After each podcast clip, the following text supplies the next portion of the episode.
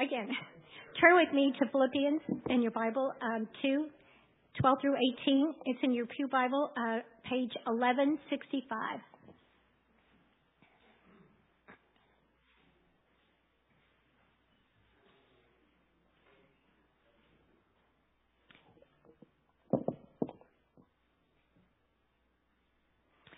Therefore, my beloved, as you have always obeyed, so now, not only as in my presence, but much more in my absence, work out your salvation with fear and trembling. For it is God who works in you both to will and to work for his good pleasure. Do all things without grumbling or disputing, that you may be blameless and innocent, children of God, without blemish, in the midst of a crooked and twisted generation, among whom you shine as lights in the world, holding fast to the word of life, so that in the day of Christ I may be proud that I did not run in vain or labor in vain. Even if I am to be poured out as a drink offering upon the sacrifice, sacrificial offering of your faith, I am glad and rejoice with you all. Likewise, you also should be glad and rejoice with me.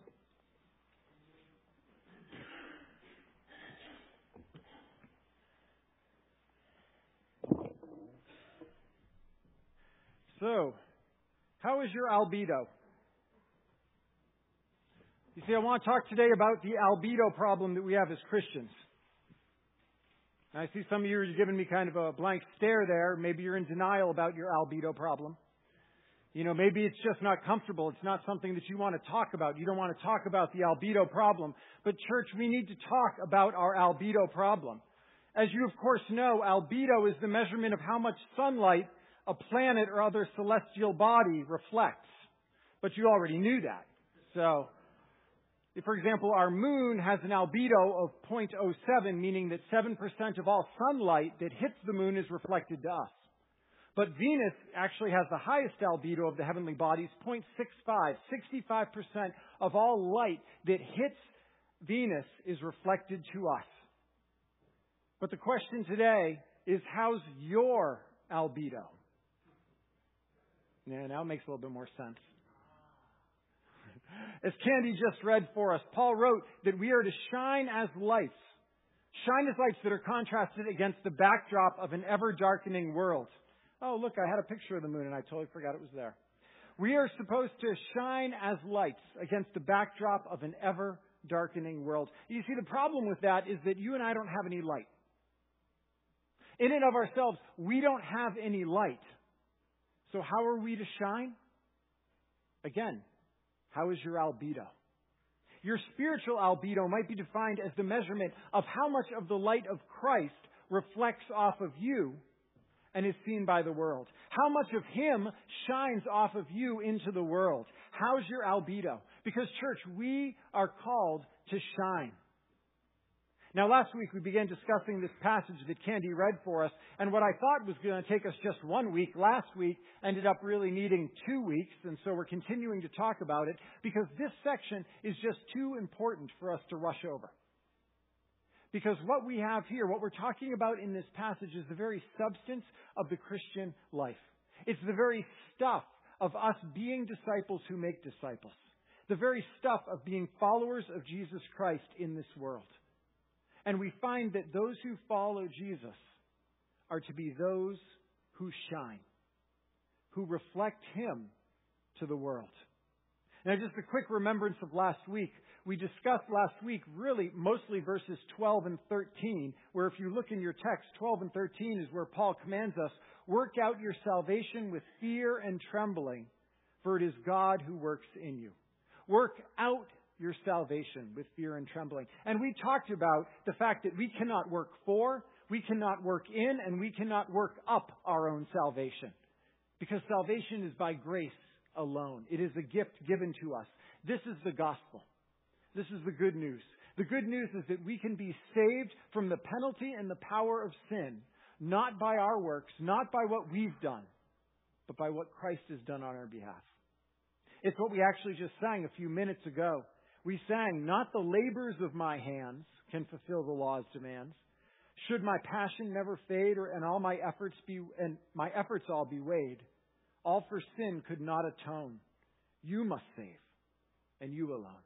You see, the labors of my hands, everything that I do, it's still never going to be good enough. Even if my passion never faded and I gave all that I could for as long as I could, I still fall short. I can't do enough to tip the scales in my favor.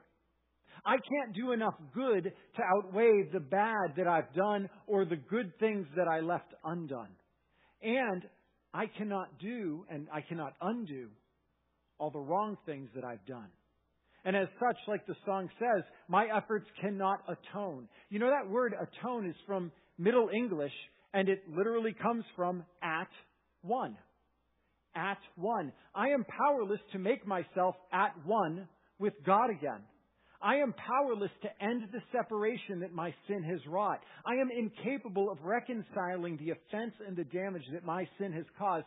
So if there's going to be salvation, as the hymn writer concludes, you, God, must save, and you alone. And friends, this is the gospel. This is the good news. The good news is that God has saved. He has made a way. God has done what you and I were powerless to do by sending Jesus Christ. Jesus died on the cross. He bore the penalty for our sins that it might no longer, they might no longer separate us from God. And on the third day, he rose victorious over death and rising to a new life, he made it possible that we too might live a new life freed from the power of sin. We can be saved from the penalty and from the power of sin. And the gospel, the good news is that in Christ, God alone has saved us. And friends, if you're here today, if you're here today and you've not accepted that salvation, if you're here today and you're still trying to religiously earn God's favor, if you're still laboring hard for your own pardon, if you're still under your own power trying to fulfill the law's impossible demands, then today, today hear and believe and receive this good news. God has saved. He alone has done what we cannot do. So trust in Christ. Receive his salvation and be freed from the penalty and from the power of sin. And if you want to receive this salvation, I hope you'll talk to me at the end of the service, or our prayer team will be up front here, and they would love to talk to you and to pray with you. Or speak to the person who brought you here today, because I'm sure they too would love to share with you this good news of who Jesus Christ is and what he's done. Because the gospel, the good news is that God has sent Jesus to save us and free us from sin's penalty and its power. For as that song also says, be of sin the double cure, save from wrath and make me pure. Jesus came to save us from sin's penalty and from sin's power, to purify us. Salvation is not just something that has happened, but it's something that will happen, and it's something that is today happening. So as we discussed last week, and just briefly to review, salvation has past, present, and future. Our salvation has past, present, and future. In the past, when we trusted in Jesus that first time, we were, five syllable word, there was our justification. It's a forensic term. We were declared not guilty, and it happened immediately. When we trust in Jesus, we are immediately declared not guilty, the penalty of sin is removed from us. And then one day, one day in the future, we have another five syllable word, our glorification. Jesus will return. He'll make us perfect. One day we will have complete and final victory over sin and struggle and temptation and weakness and sadness and sin. It will be all no more. And that will be ultimate. It'll be perfect. It'll be complete. We will never again struggle. There'll be no more tears falling from eyes. There'll be no more sorrow and sadness, for it will all be made new. However, you and I don't live in the past, and we don't live in the future. We live in the present. And right now, in the present, our salvation is worked out today in our daily lives. And like we talked about last week, that's the word sanctification. It doesn't come immediately like justification. You're immediately justified. It doesn't come completely like glorification. You're completely, perfectly glorified. It's progressive. Sanctification grows. You and I, in our daily life today, more and more we work out the salvation that God has worked in by grace. Work out your salvation with fear and trembling. Work out what God has worked in. That's sanctification. It comes over the course of our whole life. We can't work for our salvation. We can't work it in. We can't work up to it, but we can work out what grace has worked in. We can live the reality that Christ has put inside us. We can live that salvation today following Jesus in the present. And that's what Paul is talking about when he says, work out your salvation with fear and trembling. He's writing about our sanctification, following Jesus right now. And if we're progressively being sanctified, then what Paul says today is you should progressively be reflecting Jesus better and better if you're becoming more and more like Him, if that salvation is being worked out more and more and more with each coming day and in each coming situation, then you should increasingly shine like a light contrasted against a dark world. Paul, and Paul, you know, Paul asks, what does it look like to follow Jesus? Shine. We're called to shine. And look at verses 14, um, verses, uh, starting in verse 14 there in your text he, he commands us, do all things without grumbling and disputing, that you may be blameless and innocent, children of God, without blemish, in the midst of a crooked and twisted generation, among whom you shine as lights in the world. You see, God's people have always been meant to follow Him and reflect Him to the world. The problem is, God's people don't have a good history of doing that. And in fact, what Paul is referring to in these first verses that I just read, it, it, when the people in Philippi heard them, they would have thought of Israel in the wilderness wanderings. Because if you remember, God saved his people from slavery in Egypt. He delivered them. Remember the ten plagues, the parting of the Red Sea. And you'd think that God's people would have been really grateful for that. You saw the ten plagues. You saw the sea open and you walked right through the middle. God is leading you through the desert by a cloud during the day and a pillar of fire at night. He's providing bread in the middle of the desert. He's providing uh, uh, ravens and, and uh, birds to quail to come so that you have meat to eat. You think they'd be thankful. You think that they would have followed with thankfulness and willingness, but it says no. The entire time they were in the desert, they grumbled and they complained and they disputed. So much so, in the book of Numbers, chapter 14, verse 27, we hear the Lord's ask, How long shall this wicked congregation grumble against me? I've heard the grumblings of this people, Israel, which they grumble against me. Three times in one verse grumble, grumble, grumble. Kind of sounds like us, doesn't it? At least I know it sounds like me. Because, you know, you can ask my wife. I am the master of doing the right thing with the wrong attitude. You know, yeah, I'll follow through. I'll do what I should, but I'm going to grumble the whole time. And if I'm not verbally grumbling and disputing, then my attitude sure speaks loudly for me.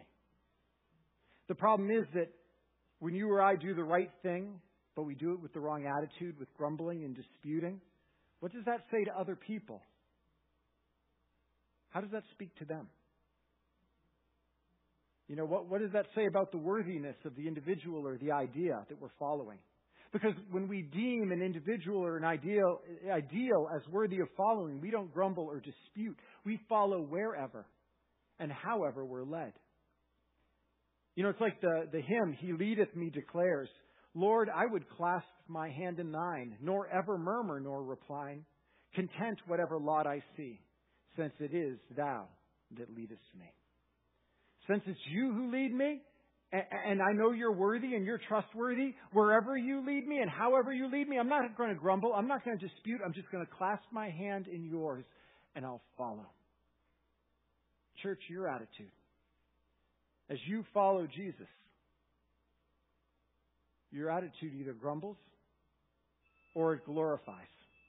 Either Christ is shown before the world to be worthy and trustworthy, or he is shamefully and grumblingly portrayed to the world.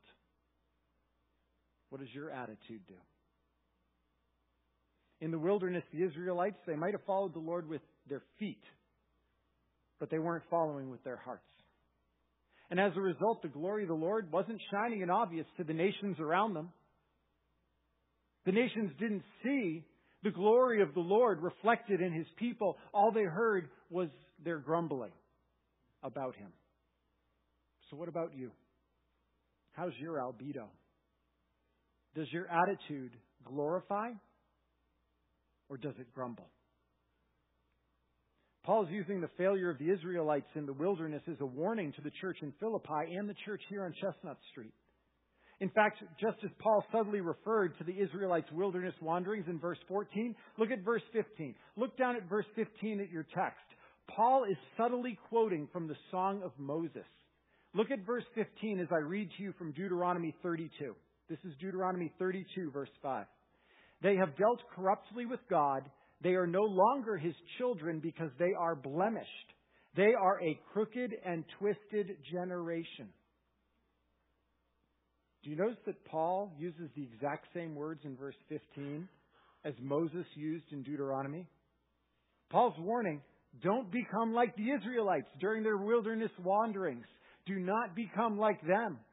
Because the problem was, it started with grumbling, and eventually they wandered away from the Lord, and they became just like the nations around them. They became blemished, and the more blemished they became, the dirtier the mirror, the less light that mirror reflects to the world. And moreover, it says the Israelites became crooked and twisted like the nations around them. In other words, there was no longer any contrast between God's people and the nations around them they no longer shone. Church, contrast is necessary if something's going to stand out. For example, could somebody please read for me the message that I just put up on the screen? There are words up there. I promise. So could somebody just read us? You can't read the words because the words have become the same color as the background. Without any contrast, the words, the message, the truth becomes invisible. But when the words are different from the background, the message shines clearly for all to see. And church, if we want the world to know Jesus is Lord, we can't just blend into the background, becoming like the world around us. We have to stand in contrast. We must shine like stars against the contrast of the dark night sky. The problem is, the danger is, we're regularly told to dim our lights.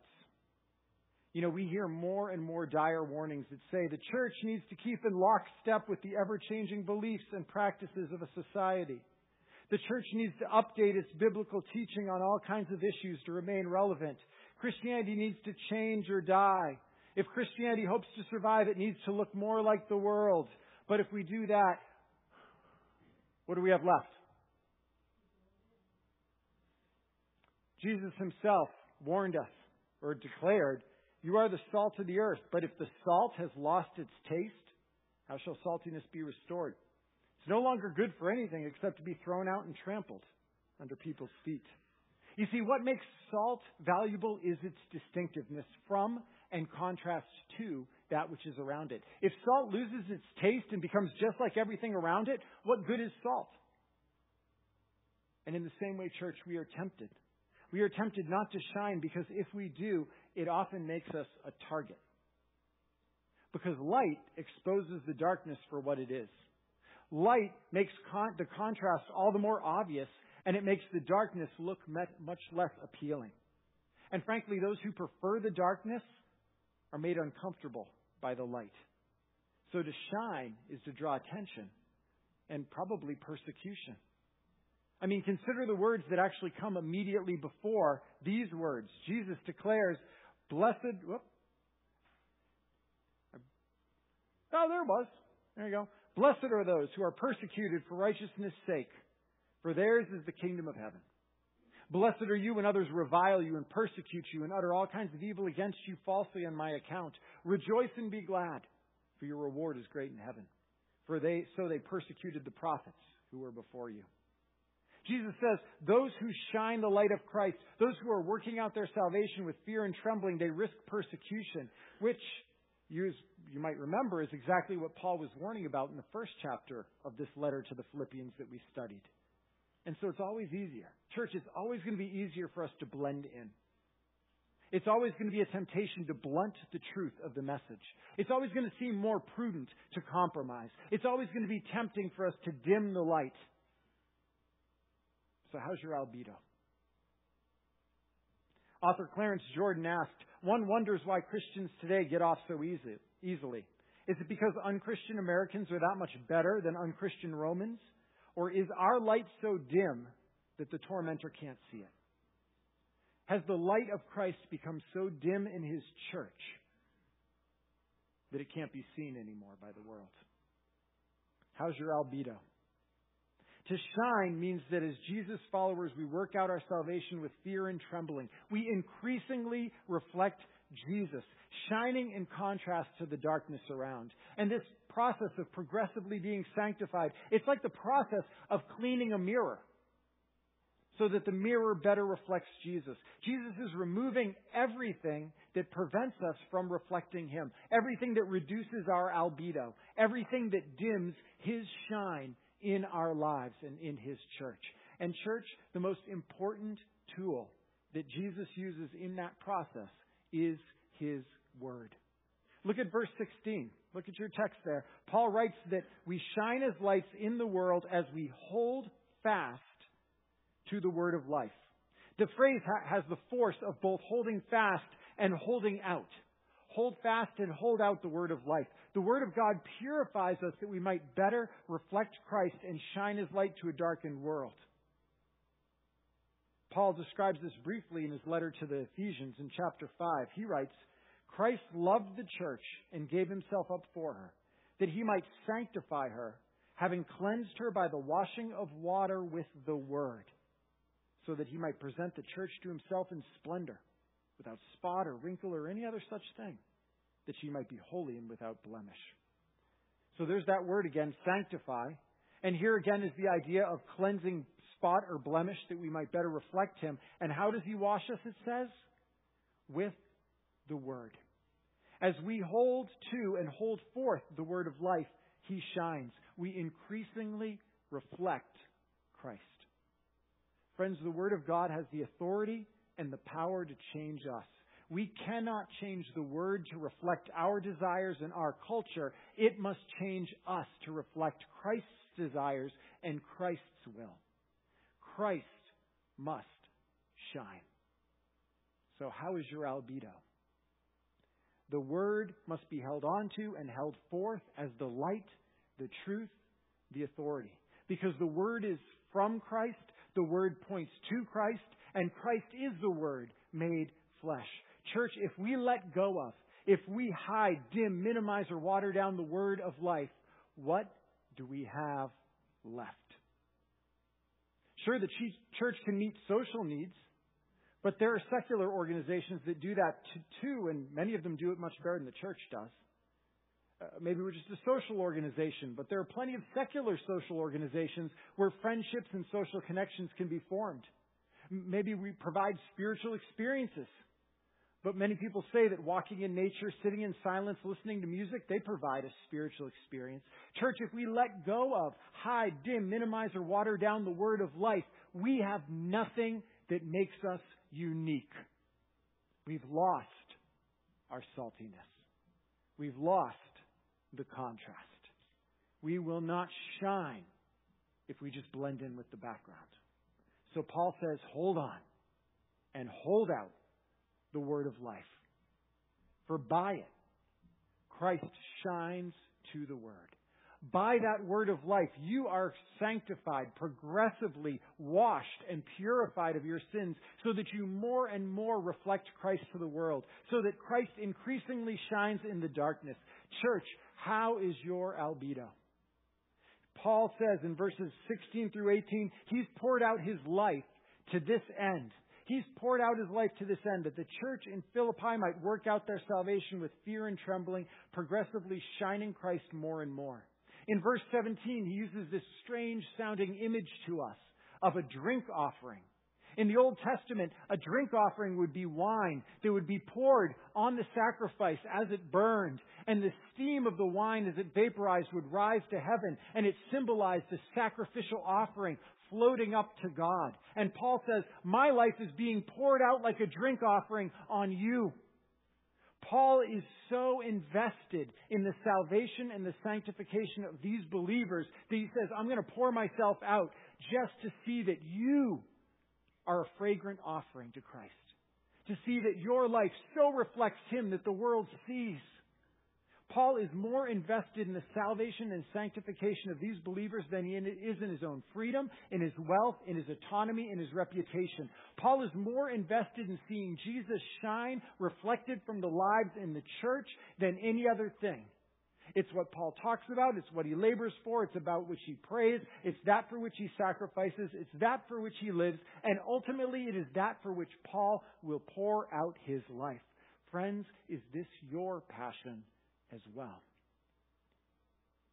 Because every one of us in this room is pouring out our lives for something.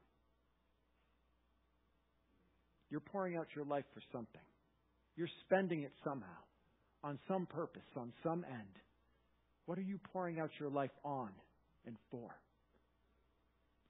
Paul says, I'm pouring out my life so that Jesus Christ might be reflected in and from the lives of his church. This is disciple making. This is helping others follow Jesus. This is walking with others that Christ might be progressively reflected in their lives and in the church. That was what Paul gave his life for. Church, what are you going to pour out your life for. Christ shining in the darkness must become his church's purpose and passion. To see him shining in our own lives, to see him reflected in the lives of the church, to see more and more come to faith and begin reflecting his glory. We want to see the word of life held forth. Church, how is your albedo? The table that we're going to come to in a little while this table is a time for Christ to shine amongst us. It's a chance to feast upon His glories and His grace. It's a chance to come together to remember and proclaim. It's a chance to, that He might polish the mirror of our lives so that He might be better reflected, His glory to this world. It's a time for you and I to come and to ask Christ, Christ, how is my albedo? And then invite Him to do His work so that we might better reflect Him to the darkness of this world. And are you ready to do just that? Let's pray together. Speak, O oh Lord. Speak to us as we pray. Speak to us as we reflect. Speak to us as we remember and as we celebrate your death and your resurrection. And Father, do your work in us. Do your work through us that you might shine, that you might be reflected to this world, and that you might be glorified. In Jesus' name we ask. Amen.